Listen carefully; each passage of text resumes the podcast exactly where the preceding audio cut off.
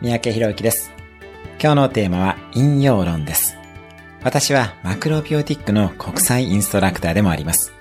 マクロビオティックは玄米菜食を中心とした健康法になります。そしてマクロビオティックの考え方の根幹には中国伝統の引用論があります。物事はすべて陰と陽のエネルギーから成り立っているというものです。私たちの人生にも陽と陰があり、良いことがあれば悪いこともあります。本来、事象には実は良いも悪いもありません。そして、陽極まれば陰となり、陰極まれば陽となり、というように全部バランスがあります。